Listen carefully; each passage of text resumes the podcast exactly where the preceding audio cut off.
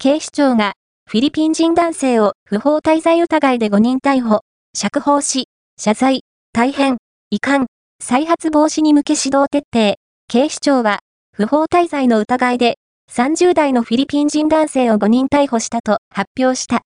東京、東村山市在住のフィリピン人の男性は、2日夕方、JR 上野駅構内で、警察官による職務質問を受け、在留資格が3月1日で切れていて、不法滞在に当たるとして現行犯逮捕された。しかし、その後、男性が在留期間更新の申請を行っている最中だったことが分かり、警視庁は男性を釈放し、謝罪したという。